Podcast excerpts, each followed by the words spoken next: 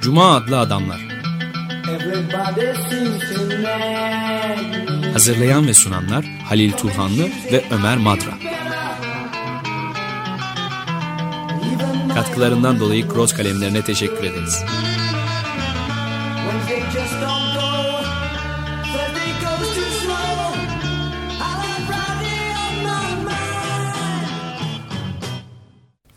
Merhaba Halil, hoş geldin.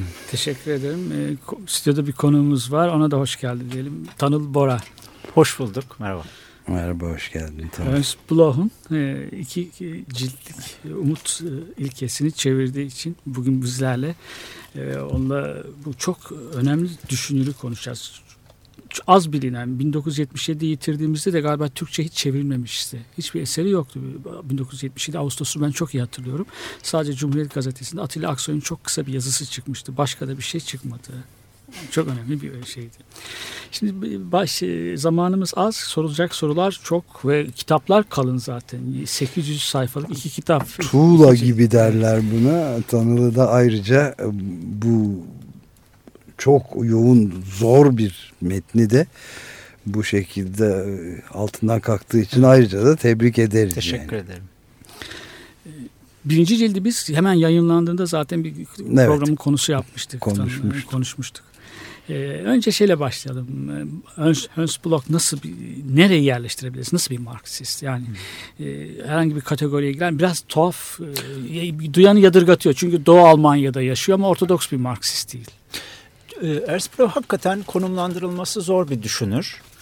Ee, Marksist yani bir yanıyla diyebilir. Evet şüphe yok Marksist. Ama esas olarak galiba hümanist. Ve aynı zamanda daha da bize e, en azından genel okura onu şaşırtıcı gösterecek bir başka yanı metafizikçi, metafizik e, bir Marksist. Hatta çok ilginç bir mektubu var. E, Amerika'da sürgündeyken Nazilerden kaçtığı dönemde e, Thomas Mann'a yazdığı bir mektupta diyor ki e, ben diyor giderek daha Marksizme önce sadece sempatiyle yaklaşırken giderek içinde e, daha derinlere daldım. Giderek Marksizme daha çok bağlandım ve angaje oldum ama metafiziği hiç bırakmadım diyor. Ve nitekim Demokratik Almanya'da bir tür resmi devlet filozofu muamelesi görürken bile e, parti onu hep e, bu adam aslında Hegelci bir e, metafizikçi, e, bir idealist kuşkusu altında tutuyor ve o bunu her zaman gururla sahipleniyor. E, metafizik, hatta Lenin'in bir sözünü kullanıyor bunun için. E, akıllı bir metafizikçiyi aptal bir materyaliste e, yeğlerim e, gibi bir yani buna benzer bir lafı var mealen. Rejimde bunu bir kol boyu biraz uzakta da tutmayı ihmal etmiyor galiba. E, Nitekim değil sonunda da tasfiye ediyorlar. Tasfiye yani ediyor. o e, bir tür e, kimileri buna diyalektik metafizik diyorlar. E, Metafiziği pekala devrimci ve özgürleşmeci bir kaynak olarak ciddiye almak gerektiğini düşünen bir Marksist. Evet. Yani Peki bir anlamda şey benzemiyor mu? Bir paralellik ya da bir yakınlık kurulabilir mi? Benjamin'le. O da bir mesihçi bir beklentileri vardı. Yani onun da Ma- Marksizmi çok kuşkuldu. Nasıl bir Marksist? Pek benimsenmez. Frankfurt okulunun içerisinde bile biraz dışta kalan birisi. Doğru çok yakın zaten çok birbirlerini çok seviyorlar. Düşünsel olarak çok kavga etmekle beraber çok e, birbirlerine didişmekle beraber e, birbirlerini çok seviyorlar. Aynı arayışın e, yolunda gibiler. Ama e, Benjamin daha e, nasıl diyeyim daha disiplinli ve e, yani idealizm ve meta- metafiziğe yaklaşmaktan daha ürken e, birisi. E, Bloch'un böyle bir e, kompleksi yok. Yani o metafiziği dediğim gibi tam tersine olumlu. Belki aslında siz sormadan şeyi söyleme gereği duyuyorum burada. Peki neden metafiziği önemli buluyor? Neden metafiziği Evet. olumluyor? Evet. Çünkü diyor ki e, sahih e, ya da salih metafizik, doğru ve düzgün metafizik demek e, kelimenin köküne inersek fiziğin fiziki olanın ötesine bakmak. Yani yüzeyde görünenin, aşikar görünenin ötesini yoklamak demektir. Bu başlı başına olumlu ve değerli bir e, insan arayışıdır. Bu illa e, metafiziği anlaşılamaz, erişilemez, olan olarak düşünmek değildir. Tam tersine e, görünürdekinin ötesini anlamaya çalışmak e, arayışını, e, heyecanını ifade eder metafizik gibi diye özetleyebileceğimiz bir şekilde yorumluyor. Onun için metafizikte özgürleşmeci bir potansiyel görüyor. Evet ben e, bu arada bir küçük parantez açabilir miyim müsaadenizle? E, yani demin bana önemli gözüken bir şey söyledin. E, Walter Benjamin'le ilişkilerinde e, görüş ayrılıkları önemli görüş farklılıkları olmasına rağmen gayet de iyi anlaşıyorlar.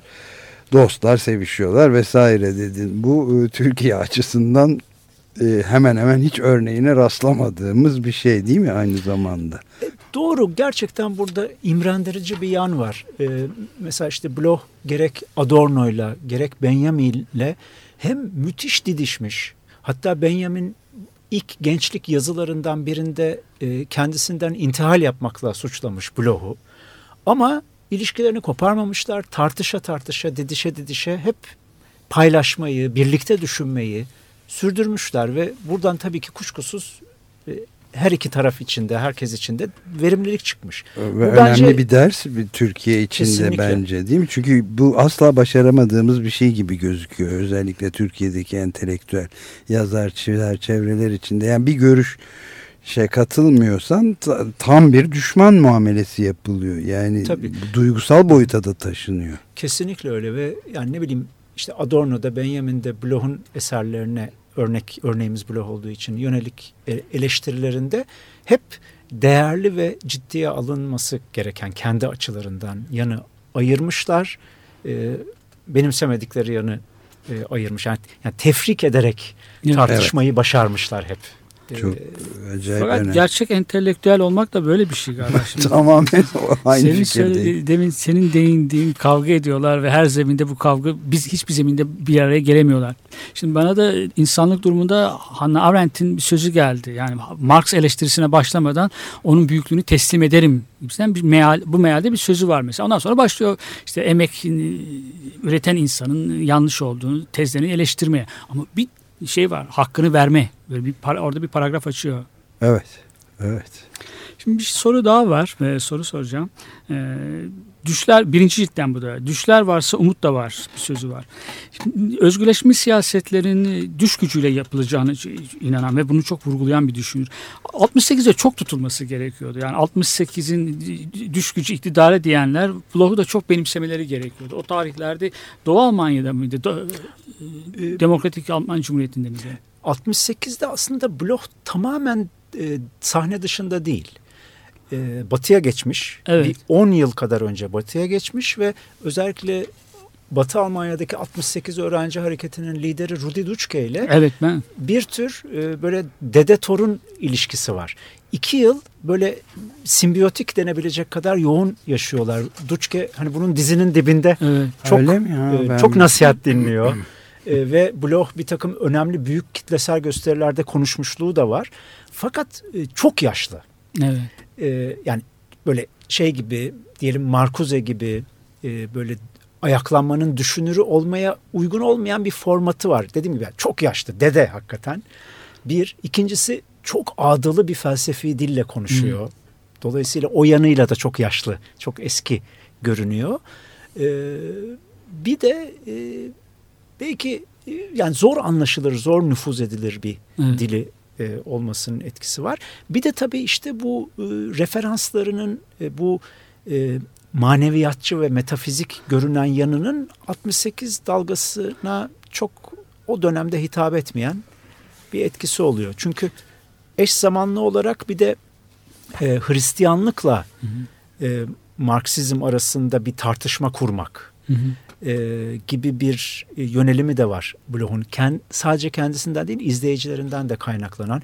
Nitekim e, bu, bugünkü Papa Evet. e, işte kaçıncı Benediktse bugünkü Papa'nın bir makalesi var 1970'lerin sonunda yazdığı Latin Amerika'daki özgürlük teolojisi hareketini Hı. bu hani Marksist gerillalarla Evet. işbirliği yapan rahipleri filan e, Ernst Bloch'un Hristiyanlığa bulanmış Marksizminin peşinden giden gafiller olarak Ratzinger ha? tanımlıyor. Ratzinger'in böyle bir makalesi var o dönemde. Yani dolayısıyla 68 hareketinin hem saygıyla ve ilgiyle baktığı ama hem de böyle lider gibi de belleyemeyeceği birisi. Ama mesela Adorno'ya kıyasla, Habermas'a kıyasla Bloch 68'e çok daha yakın ve çok Evet. daha sempatiyle görülen bir düşünür. Horkheimer'e kıyasla. Kesinlikle. Habermas'a kıyasla. Evet. Çünkü onlar neredeyse faşizan bir şey görüyorlar Evet. 68 ayaklanmasında. Evet. e, Bloch, ürküyorlar da yani. Bloch eninde sonunda sempatiyle yaklaşıyor.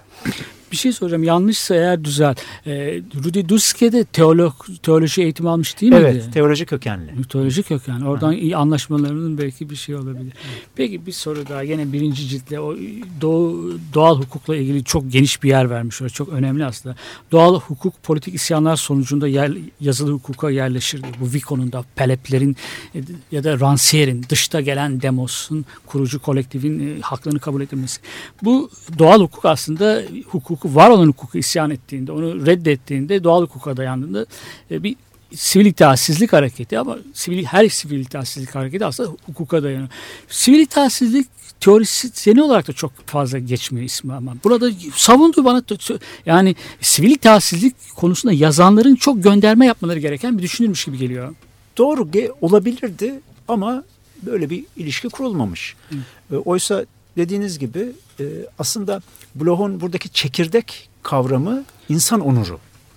Ya ona göre zaten e, e, sınıf mücadelelerinin tarihine bakarken de Marksizmin, sosyalizmin uzun tarihine bakarken de e, bakılması gereken şeylerden e, biri e, maddi çıkarla ilgili yani e, hayatta kalmak, e, ekonomik anlamda sınıf mücadelesi kadar hatta belki ondan daha önemli haysiyet mücadelesi ona göre insan onuru.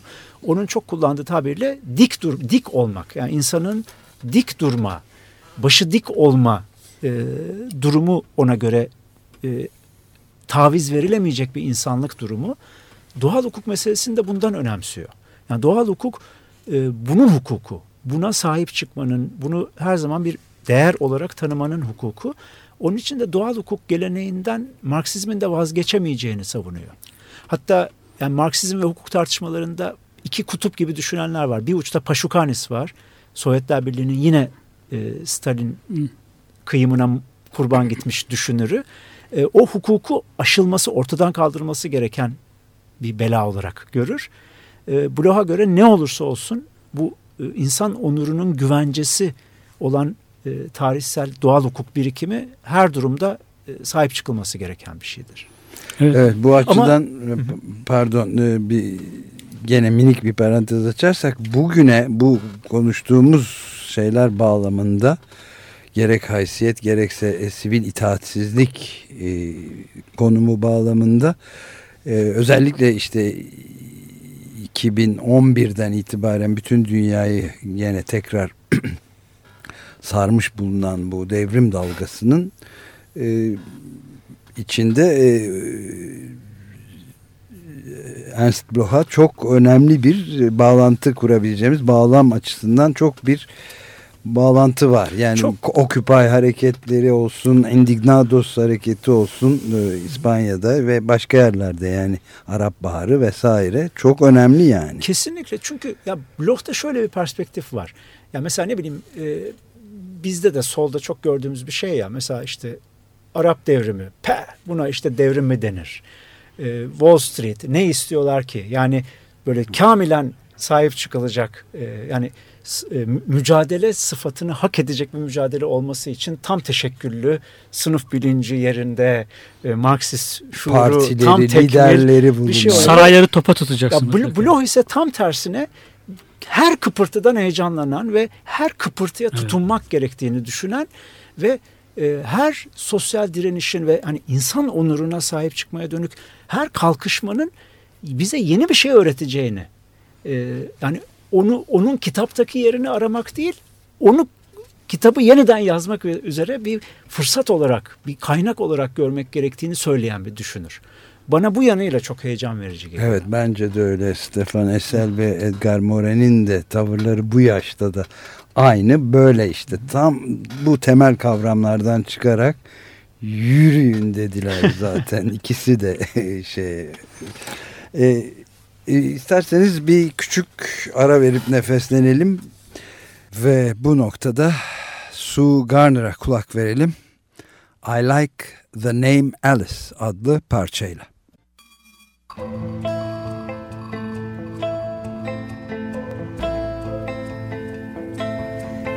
dress, mostly answer yes to the noises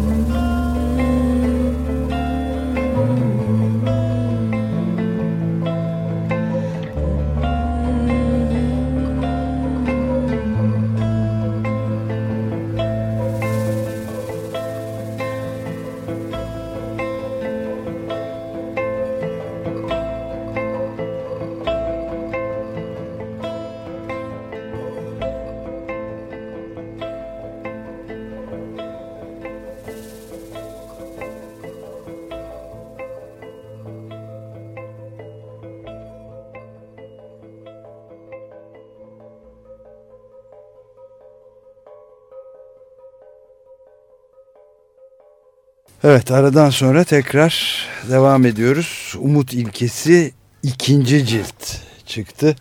Tanıl Boro ile birlikte bu çeviren ve üzerinde kim bilir kaç yıldan beri çalışmakta olan e, arkadaşımız Tanıl Bora iletişim yayınlarından Ernst Bloch'un Alman filozof, düşünür ve aktivist de dahi diyebiliriz kendisine bir anlamda. Yani biraz zorlama e, pahasına. E, bu ikinci cildin çıkması vesilesiyle Tanıl Bora ile Cuma adlı Adamlar programında Ernst Bloch üzerine sohbet ediyoruz. Bir soru Tanıl'a. E, Fabius'u Fabiancılara yaptığı bir eleştiri var. İngiliz İşçi Partisi'nin daha doğrusu genel olarak sosyal demokratlara hep hayatı kaçmış fırsatlarla doludur. Hep mütereddit mütereddit fail diye çevirmişsin sen de.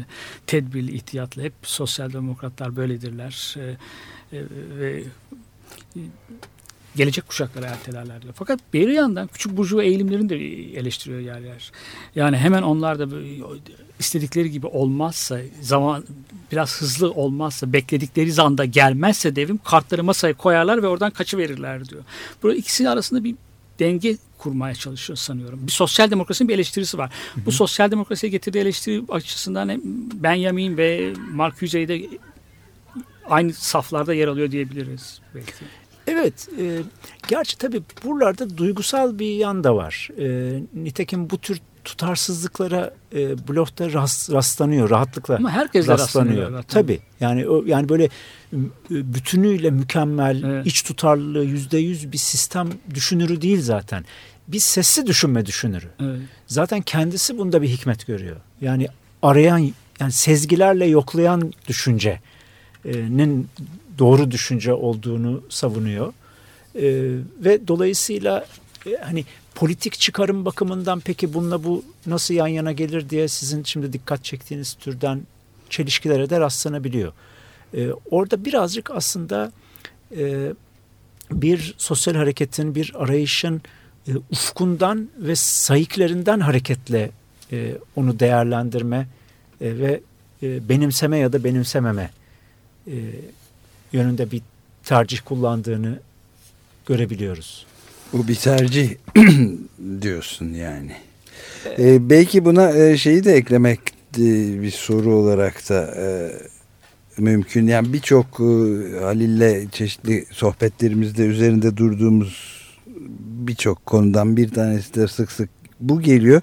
Yani tutar böyle mükemmeliyetçi tamamen tutarlı bir arkitektonik yapı beklemek de çok anlamlı değil zaten herhangi bir hı hı düşünürden o zaman e, kendini düzeltme, değiştirme, yenileme fırsatı da bulamaz gibi geliyor. Böyle konuşmalarımız evet, olmuş. Yani bir düşünürde mükemmeliyet arıyorsan zaten bağlanma çok böyle itirazsız bağlanma isteğiyle onu açılıyorsun, okumaya başlıyorsun demektir. Bu böyle bir okumak, onunla böyle bir temas kurmak baştan yanlış gibi geliyor evet, bana. Bence yani de dogmatizm getiriyor. Sen ne diyorsun tabii, Tanıl? Ben, ben de bu noktada e, Bloch'tan öğrendim e, ve beni etkileyen yanlarından biri. E, onun e, çok tutunduğu kavramlarından biri e, henüz olmamış olandır. Evet. Hmm. E, ve ona göre zaten insan olmakta olandır. Olacak olandır. Burada işte e, Hristiyan terminolojisiyle de paslaşarak bu kavramları kurar. Dolayısıyla zaten hep bitmemişin, olacak olanın üzerine düşünüyoruzdur ve hep ucu açık olmalıdır düşüncemizin. Zaten e, tutarsızlığı kaçınılmaz bir zaaf olarak değil bir tür gereklilik evet, onu gibi söyler. Istedim yani çünkü çok önemli. yol üzerinde daha olmaktayız, oldurmaya çalışıyoruz, e, düşünüyoruz ve oldurdukça e, e fikrimiz de değişecek. E, hep bu ucu açıklıkla düşünmek gerektiğini savunan e, birisi ve bunu çok öğretici buluyorum. Çok. Peki bu noktada çok fazla parantez açmaya başladım Neden? galiba bu sefer.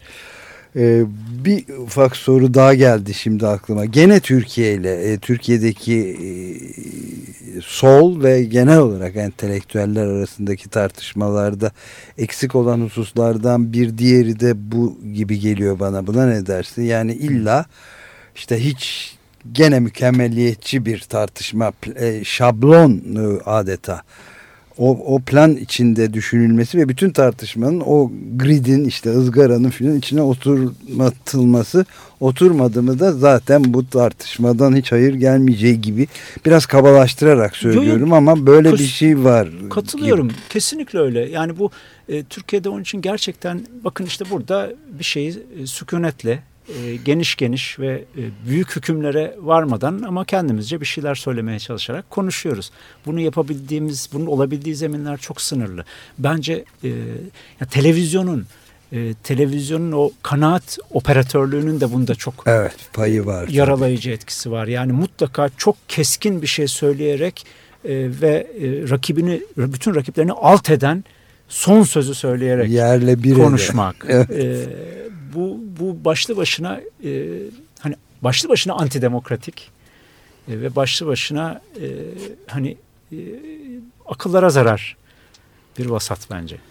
Peki bir soru daha vatandaş kavramına yaklaşım orada. Burjuvazinin vatandaş kavramı başlangıçta yani radikal ve devrimci olduğu dönemdeki. e, Orada e, çağdaş e, antik pardon antik Yunan'daki vatandaşa e, polisin vatandaşına benzetiyor biraz. Gayri egoist kişiydi diyor. E, yoldaşa çok yakın demiş. Yolda, uzak yoldaş demiş. Ama daha sonra onun bir kopma olduğunu, vatandaşla burjuva arasındaki kendi çıkarlarının peşinde koşan bir kişiye dönüştüğünü zamanda ve bu ayrışmayı, bu dönüşmeyi, bu olumsuz yöndeki değişimi ilk önce de şairlerin, Hölderlin'in, Shelley gibi şairlerin e, kavradıklarını söylüyor. Burada önce galiba bir yoldaş ve yurttaş bir tanımı yapıyor. Yurttaşa biraz yakın görüyor önce yoldaşı ama daha sonra da onun e, yoldan çıktığını ve bencil çıkarlarının buzlu hesapların peşinde koşan bir kişiye dönüştüğünü söylüyor galiba. Evet bence zaten gayet güzel bir özet yaptınız. Ee, Buna ekleyeceğim bir şey yok. Yani zaten o Hristiyanlığın tarihine bakarken de Fransız devriminin, Amerikan devriminin tarihine bakarken de hep e, aynı yozlaşma hikayesi üzerinden kuruyor. Yani başlangıçta e, özgürleşmeci e, ve bütün insanlığa e, Evet. hitap eden hedefler ve e, bir seferberlik. Sonra bunun daralması. E, alttakiler lehine, şey aleyhine, ezilenler e, aleyhine daralması. E, orada belki şu ayrıntı tartışmaya değer olabilir. Dediniz ya bu e, işte Burjuvazi'nin, Fransız devriminin, aydınlanma ilkelerinin e, hızla kendilerine ihanet etmesini ilk fark edenler e, o Alman şairleri ve romantik, Romantik, Alman evet. romantizminin şahsiyetleri.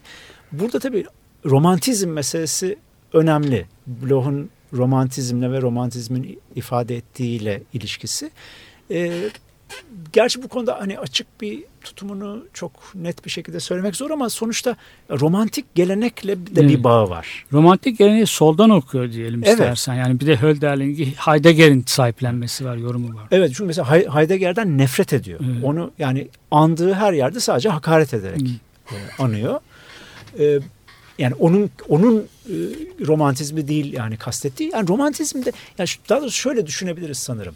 Şimdi e, sosyalizmin ya da genel olarak solun iki iki kanadını ayırt edebilirsek e, bir tarafında modernizme ve kapitalizmin gelişmesine, ilerlemeye büyük bir tutkuyla bağlı olan ve e, iyi olanı sadece gelecekte gören, e, yani kapitalizmin ve modernizmin potansiyellerinin gelişmesiyle ve zirveye varmasıyla e, geleceğin en yüksek toplumunun e, ve en yüce insan varoluşunun meydana geleceğini düşünen bir kanat var diyebiliriz. Bir de işte romantizmi oturtabileceğimiz aslında geçmişte de yani kapitalizmin tahrip ettikleri arasında da ya da uzak tarihte de bizim o en yüce insan varoluşu diye hayal edebileceğimiz, en ileri toplum diye hayal edebileceğimiz e, varlığın izlerini bulabileceğimiz, fragmanlarını bulabileceğimiz, deneyim parçalarını bulabileceğimizi düşünen e, bir düşünüş vardır. Yani e, o en sadece ileride değildir der o.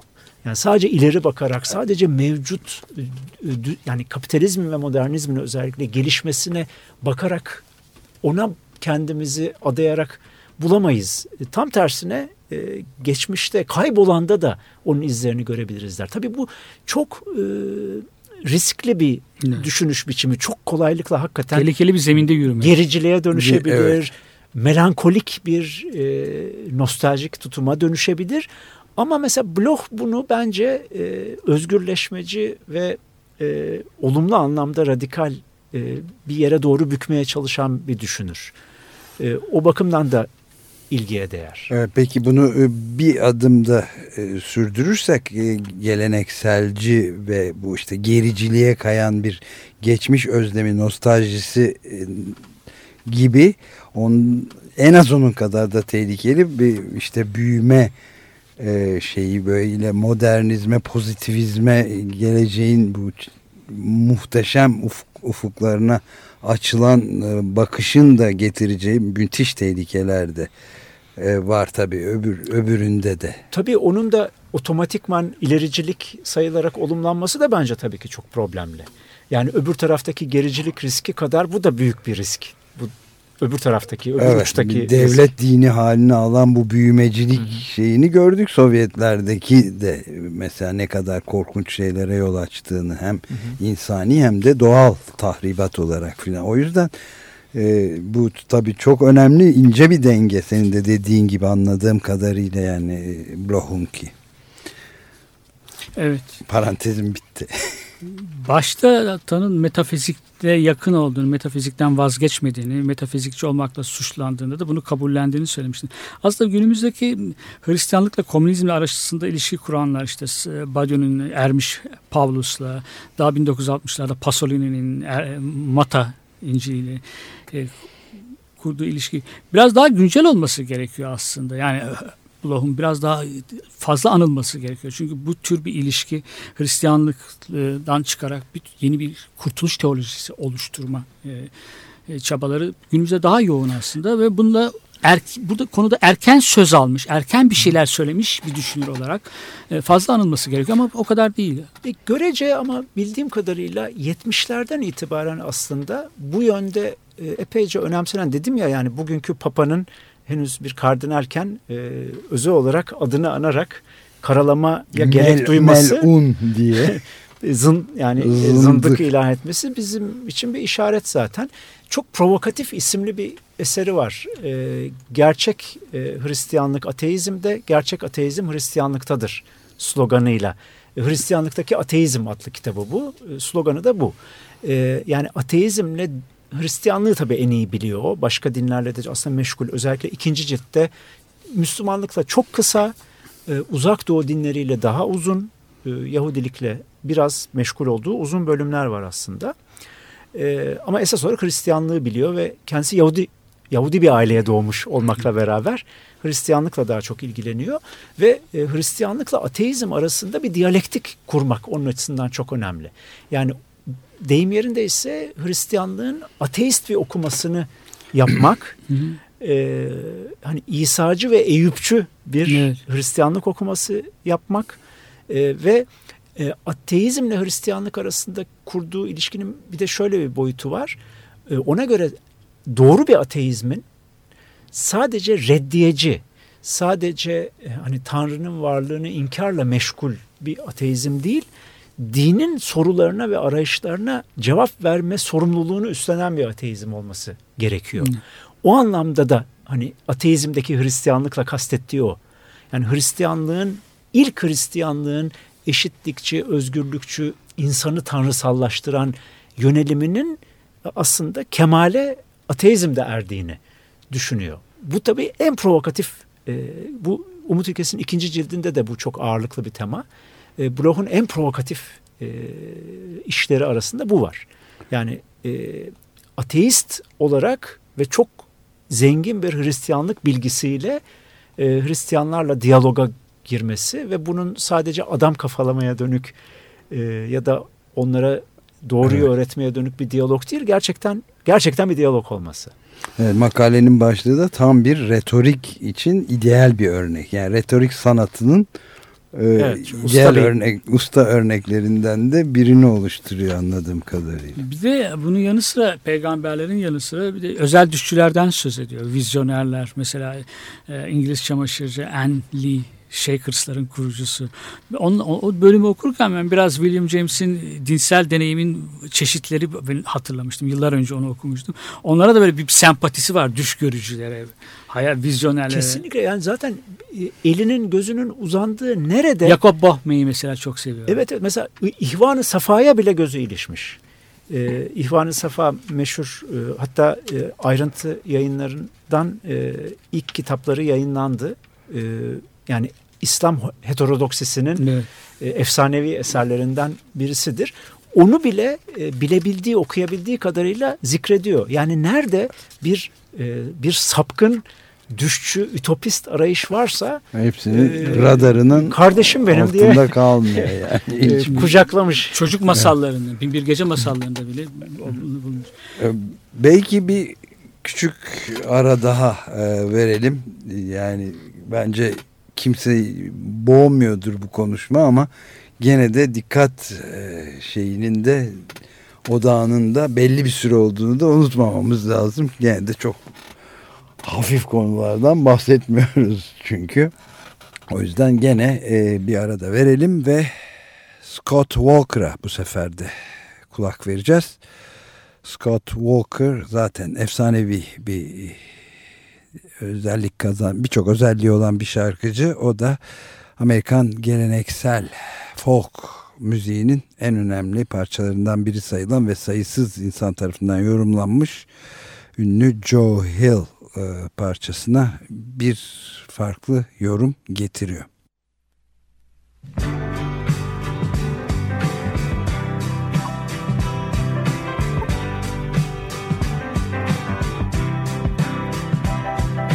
I dreamed I saw Joe here last night, alive as you or me. Says I, but Joe, you're ten years dead. I never died, said he. I never died, said he. The conquer bosses killed you, Joe. They shot you, Joe, says I. Takes more than guns to kill a man. Says Joe, I did not die. Says Joe, I did not die. Standing there, big as life, smiling with his eyes. Says Joe, what they can never kill went on to organize. Went on to organize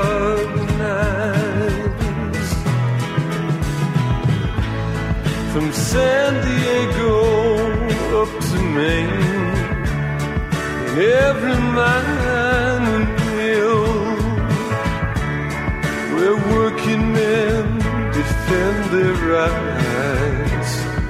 You'd say you find Joe Hill. It's there you find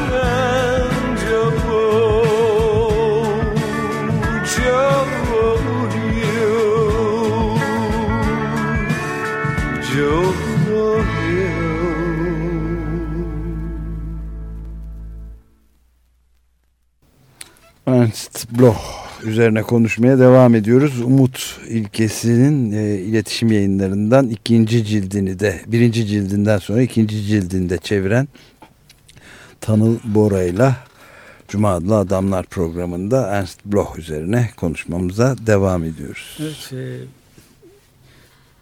Batı edebiyatının kanonik eserlerinin de çok farklı bir yaklaşımı var. Onlarda da ütopik e, farklı okuyor ve ütopik ögeler buluyor. Bir tanesi Faust. E, farklı bir ilişki şekilde ilişkilendiriyor onları. Hegel'in fenomen ruhun tinin fenomenolojisiyle ilişki kurmuş mesela Faust arasında ama Faust çok farklı biçimlerde ele alınmış. Christopher Marlowe farklı ele almış. Onun neden farklı olduğunu da söylüyor galiba. Ee, İngiltere'de girişimcilikle ilgili artık bir büyücü olmaktan çıkıyor bir Faust. Daha insani bir şekilde e, okuyucunun karşısına çıkıyor. Keza Lessing'de. İstersen biraz o kanonik eserlere yaklaşımından söz edelim. İşte Daha başka eserlerden de söz ediyor. Batı edebiyatının o kurucu metinlerinden de.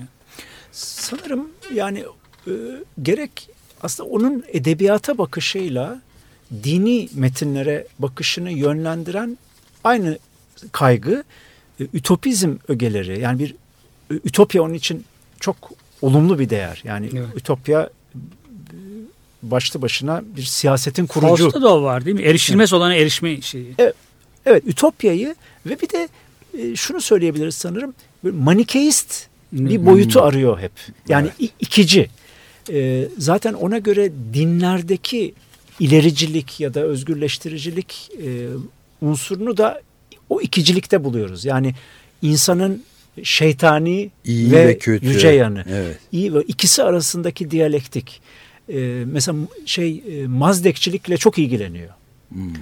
Ee, onun e, onunla ilgili de ikinci ciltte özellikle geniş pasaj var. Edebiyata bakarken de e, en değer verdiği şey sanırım bu. Ütopya ögesinin olması, düş, gündüz düşünün e, daha Evet. iyi bir hayatı, hayatı değiştirmeyi tasarlama cehdinin olması ve e, bir manikeist boyutun olması. Yani insanın, dünyanın, hayatın, onun çok kullandığı kuvve kavramının yani potansiyel e, o- olabilirliğin ama aynı zamanda olamayacak ol- olan ol- olmama ihtimali de olan olabilirlik. E, o o e, gerilimi gördüğü yerde heyecanlanıyor edebiyattan da. Aynen dini metinlerde olduğu gibi aslında siyasette de olduğu gibi. Evet. Peki bir şey daha ahlak sorunuyla ilgili. Bir soru soruyor kitapta. Mecbur olmadığı halde kölelerin kölelikten kurtuluş mücadelesine bazı insanlar neden katılırlar? Tuzları kuru olduğu halde yani. E, Neden bu kendilerine yapılmış hissederler bazı insanlar? Başkalarının acılarını neden bedenlerinde hissederler? Neden egemen sınıfa ait oldukları halde vicdanları sızlar? Ee, sanırım idraktan önce ahlak demiş. Ben size cevap vereyim. Bu biz ahlak meselesini bi- bilimsel sosyal bilimsellikle ahlakı çatışır çatışma halinde gördük galiba ve ahlakı hep muhafazakarlara terk ettiğimiz bir alan. Hösbloch bize biraz ahlaka sahip çıkmamız gerektiğini mi söylüyor? Evet onun tutumu kesin böyle. Hatta ben size e, iki anekdot e, aktarayım. Bunu çok güzel özetleyen. Bir daha daha lise öğrencisiyken Ludwigshafen diye bir küçük Alman sanayi kentinde yetişiyor Bloch ve günlüğüne aldığı notlar var. Daha yani 16 yaşındayken filan e, fabrikalarından çıkıp e, evlerine giderken gördüğü işte perişan vaziyette uykusuz aç bir ilaç e, bir deli bir kemik işçileri görerek işte sosyalizm davasına sempati duyduğunu yazıyor ve diyor ki ya as- aslında zaten hepimiz eziliyor değil miyiz? Biz de genç olarak eziliyoruz. Ruhumuz eziliyor. Bizi e, bizi teba gibi kullanıyorlar. Ebeveyn baskısı, öğretmen baskısı. Yani aslında e, ezilen sınıf değil sadece e, ezilen sınıfın olduğu dünyada biz hepimiz o hayat içinde eziliyoruz. Duygusunu çok küçük yaştan beri taşıyan birisi. Bir de e, Demokratik Almanya Cumhuriyeti'ndeyken idealizmle suçlandığı zaman, ahlakçılıkla suçlandığı zaman da e, buna yazdığı bir e, cevap var. E, diyor ki e, ahlakın aradığı ilk ilk çağlardan beri e, insanın topluluk halinde yaşadığı ilk zamanlardan beri ahlak diye aranan şey sonuçta komünizmdi. E, diye e, yazdığı gayet e, kısa öz bir cümle var. E, Bu noktada ben gene bir ufacık e, parantez açmaya çalışayım izninizle. Yani bu e, tuzu kuru olduğu halde e, ve bundan hatta zarar göreceği belli olduğu halde risk alacağı bu işe girişen normal olarak batı dünyasında çok fazla entelektüel yok. Yani ezilenler e, adına e, şeye girip kavgaya girip ama özgürlüğünü hatta kimi durumlarda hayatını da e, tehlikeye atacak. Mesela Noam Chomsky'nin deyişiyle bu Türkiye bu konuda bir istisna oluşturuyor. Bu sefer de pozitif bir Evet. e, parantez açmış açmaya çalışmış olayım. Yani özellikle İsmail Beşikçi gibi bir örnek gözlerimizin önündeyken bu e, Ernst Bloch'un sözünü ettiği durum çok belirgin bir şekilde Evet, var. aslında demin anlattığım anekdot e, kendi başına çok derdimi anlatamamış olabilirim. Onun için İşte. onu biraz açma ihtiyacı duyuyorum. Yani şu, şunu demek istiyor. Ee, yani tuzu kuru gibi görünebiliriz. Evet. Biz hani orta sınıflar olarak Hı. diyelim. Ama hani işçilerin bu muameleyi gördüğü e, ya da insanların ezildiği dolayısıyla bizim bir insan topluluğu olarak hep beraber e, barışçı, dostça, mutlu bir hayat kurabilecekken kuramadığımız yerde ben de mahrumum. Evet. Ben ben de yaşayabileceğimden daha kötü bir toplumda Evet. yaşıyorum. Ben de e, tuzu kuru gibi görünen ama çok dar bir hayat yaşıyorum ve dolayısıyla hiç de tuzu kuru değilim. Hiç de e, hoşnut olunacak bir durumda değilim diye özetleyebileceğimiz bir e, fikri Evet, manevi ortam olarak Evet. e, o da eziliyor tabii. Evet, do- yani dolayısıyla ben bir fedakarlık yapmıyorum. Ben Evet, de henüz diyor. bir bütünlüklü insan değilim. Başkası Evet. ezildiği müddetçe. Ben de yoksunum. Ben, Ben, de, de, yoksunum diyor. yani evet. Yabancılaşmayı bir başka biçimde yaşıyorum ben. Ben de bir şey itirazda da bulunacağım Ömer Madran'ın söylediği şey. Batı dünyasında da var aslında. Yani çok varlıklı aristokrat kökenli olup sosyalist mücadeleye atılanlar var. Mesela Shelley öyle birisi. Oxford'da okurken e, ta- ateizmin e, gerekliliği üzerine diye bir broşür ka- kaleme alıyor. E, bütün hocalarına falan da dağıtıyor gönderip okuldan atılıyor. Christopher Caldwell onlar için şey der. e, sınıf kaçkınları bunlar der. İngiliz romantik şeyde. Keza Byron da öyle. E, Oscar Wilde da tabii. E, hepsi başka yani. açıdan evet. Marx da öyle. Marx da çok şey yoksul bir aileden gelmiyor. Yani batıda da çok var. Şey. Bu Belki günümüzde daha ben- daha e, evet daha az. yani Amerikan toplumunda mesela hiç yok de- diyor. Ben e, bu e, Chomsky ile yaptığım bir açık Evet. radyo için yaptığım bir mülakatta 2003'te söylemişti ve ben hiç düşünmemiştim bu konuyu o söyleyene kadar ve sonradan da haklı olabileceği ya başka örnek Düşündüğün yok ama diyor. bence biraz e, kendi toplumuna daha fazla şey fa- çok fazla eleştirmiş yani. Çünkü e, sos, e, demokratik toplum için öğrenciler e, hepsi orta sınıf. Yani hepsi orta sınıf. Ben de bir birisiyle Evet. söyleşi yaptım. Babası fabrikatör. Miami'de gayet tuzu kuru bir Yahudi ailesinin sanayiciydi benim babam diyor.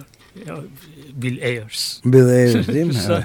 Evet. Benim babam sanayiciydi. Kendisi en radikal hareketin Weather Underground'ın içerisinde yer almış. Yani Evet. çok öyle o öğrencilerin içerisinde hepsi.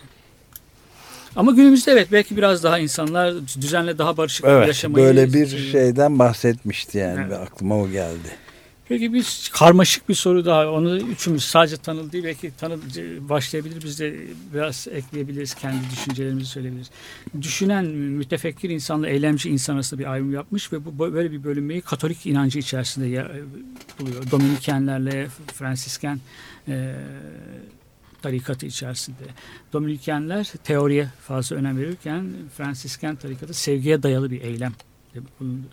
Bu öyle bir ayrışma olduğunu söylüyor. Fakat protestanlık her ikisini birden de sil- sildiğini götürüyor. Burada bir anti-Weber bir şey yok mu? Protestanlığa böyle bir e, çok radikal bir eleştirisi yok mu? Evet evet. Ee, Anti-Weber bir tavır. protestanlığa zaten olumsuz bakıyor e, Bloch ve yani o o manike, manikeist özü tamamen bertaraf ettiğini düşünüyor. E, dindeki ütopist özü, manikeist e, özü ve hani ezilenleri gözeten, onların isyanını ve daha iyi bir hayat özlemini temsil eden yanını protestanlığın tamamen budadığını düşünüyor. Yani protestanlığın modern ilericiliğinin aslında kendi özgürleşme davası açısından tam bir gericilik olduğunu düşünüyor. Evet. Bloch. Kabaca söylersek. İlginç aslında yani. Çünkü e, işte protestanlık tam işte kapitalizmin dini. E, Evet, Weber'in görüşünde epey doğrulayan bir şey yapıyor Evet, herhalde evet. tabii Weberian bakış. Ama onu onaylamıyor diyorsun. Evet yani ona heyecan daha önemlisi belki onu heyecanlandırmıyor. Yani, Vermiyor, prote- evet. yani Katolisizmde gördüğü, Hristiyanlığın geniş mirasında gördüğü o e, ilginç tut- tutarsızlıklar, o e, mul- mulaklıklar, müpemlikleri görmüyor protestanlıkta. Metafizik, Onu evet, meta- evet, Yani met- metafizik. metafiziğini e, iyice budanmış görüyor protestanlık. Evet. Oradan bize ekmek çıkmaz diyor. Ki çok haklı yani. Bir de çalışma hakkıyla ver- verdiği bir yaptığı bir şey var, bölüm var. Çalışmanın ötesinde bir varoluştan bahsediyor. Devrimci hareketler çalışmayı reddettiler ama pek de pratiğe geldiğinde e, tembellik hakkını tanımadılar diyor. Bu görüşüyle de günümüzde işi geri çevirmeye, otonomculara, Negri'ye, e, Anthony daha başkalarına özellikle de ama otonomculara biraz onlara yaklaşmıyor mu? Onlara Doğru. bir öncü Ee, bir, e, bence bir, bir, bir hat çizilebilir oradan oraya. Haklısınız. Yani böyle bir uzak akrabalık var. Bir de mimarilerle yaptığı bir bölüm var. İkinci bir cildin büyük Ha, bir mimari bölümü bölümü. Evet mimari. Orası çok sahne mimarisinden, tiyatro sahne mimarisinden tutun da barok mimariye kadar her şeyi şey yapmış. Bütün inşalarda diyor, bütün inşalarda benim aklımda kalmış bu cümlesi. Ütopik bir öge var diyor. Ama bütün inşalar aynı zamanda biraz böyle planlı olmak gibi bir fazla planlı olmak gibi, fazla belirleyi, belirlemek, önden belirlemek, ön belirleyici olmak gibi bir sakıncaları da yok mu? Ama işte yine Demin söylediğin şeyi söyleyeceğim. Bloch'un çok temel kavramlarından biri öngörücü tasavvur ya. Evet. Öngörücü tasavvur. Tahayyül var. bir Mimari de onu görüyor. Yani e, olabilecek olanı öngörmek, onu tasavvur etmek ve işte onu e, inşa etmeyi, oldurmaya çalışmak. Yarına dair umudu yansıtan yansıtır. Evet. Yani e, evet bütün inşaları da bu yani işte o öngörücü tasavvurun e, gerçekleşmeleri olarak, tezahürleri olarak görüyor, görmek istiyor. İnsani faaliyetlerinde herhangi birine kayıtsız kalmamış değil mi? Yani inanılmaz bir Her şeyle- merakı var. Hı hı. Her konuya bakmış. Her yani. şeyle ilgileniyor. İşte bunu da e, kendi tahsili e, öğrenciliği sırasında Zimmel'den almış. E, Georg Zimmel'den Evet. e, bu e, bu esini almış. Yani e, her ayrıntıya bakmak, özellikle ayrıntıya bakmak. Evet. O makronun altındakine e, bakma ilgisini ondan almış büyük ölçüde. biraz acımasız da davranmış galiba daha sonra hocasını yani çok fazla eleştirmiş. gibi. E, zaten şurada- Kırıcı olmuş gibi yani. öyle tabii yani e, Mükemmel insanlar değiller sonuçta diyorsun. Ki bir de onun ötesinde yani adap demin konuştuk ya kuşkusuz say- çok saygı duyulacak bir tartışma adabı var. Ama bir yandan da bunlar büyük egolar. Evet. Bloch da çok büyük bir ego. Evet doğru. Ee, ve e, hani e, kendi ipinde çok başka cambaz da istemiyor. Evet. Birçok e, büyük düşünür gibi. Peki bir şey daha.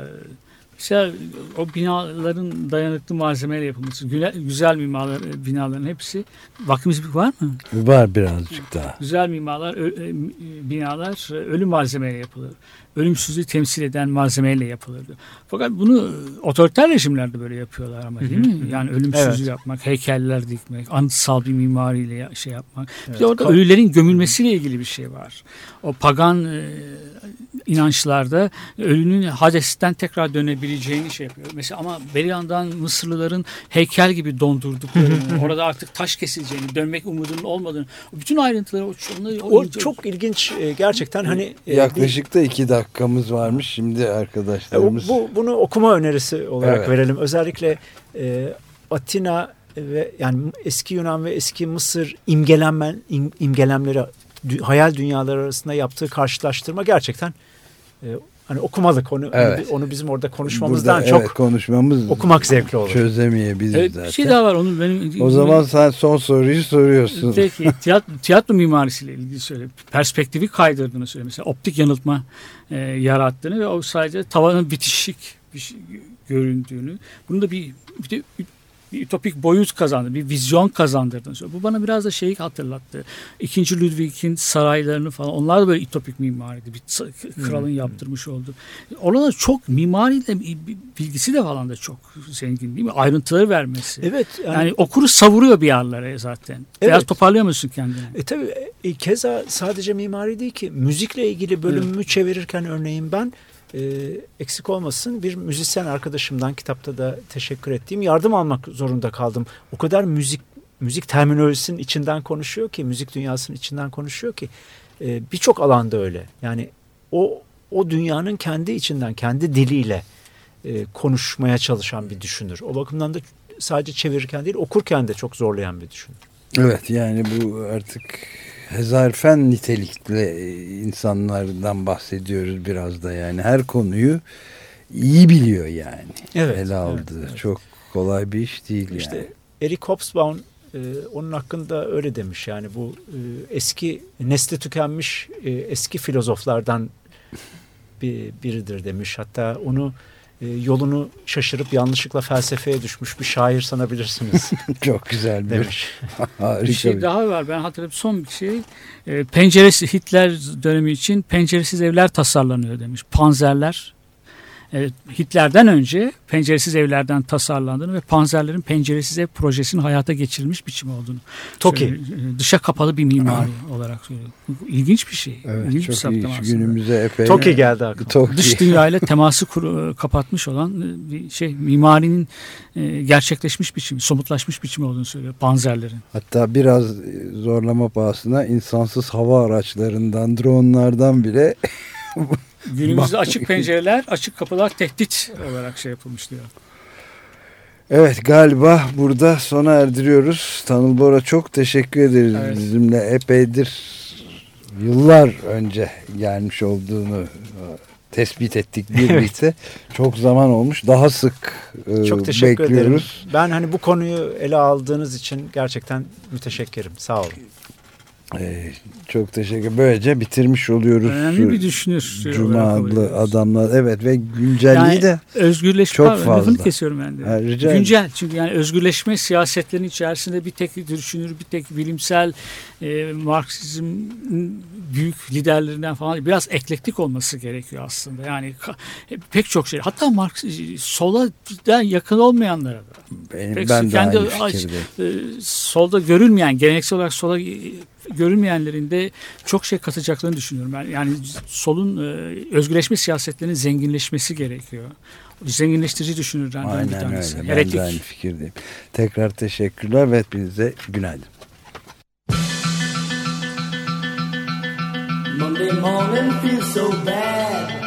Cuma adlı adamlar. Hazırlayan ve sunanlar Halil Turhanlı ve Ömer Madra. Katkılarından dolayı Cross kalemlerine teşekkür ederiz.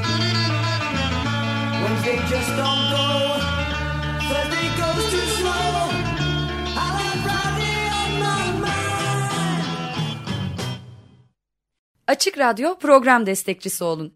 Bir veya daha fazla programa destek olmak için 212 alan koduyla 343 41 41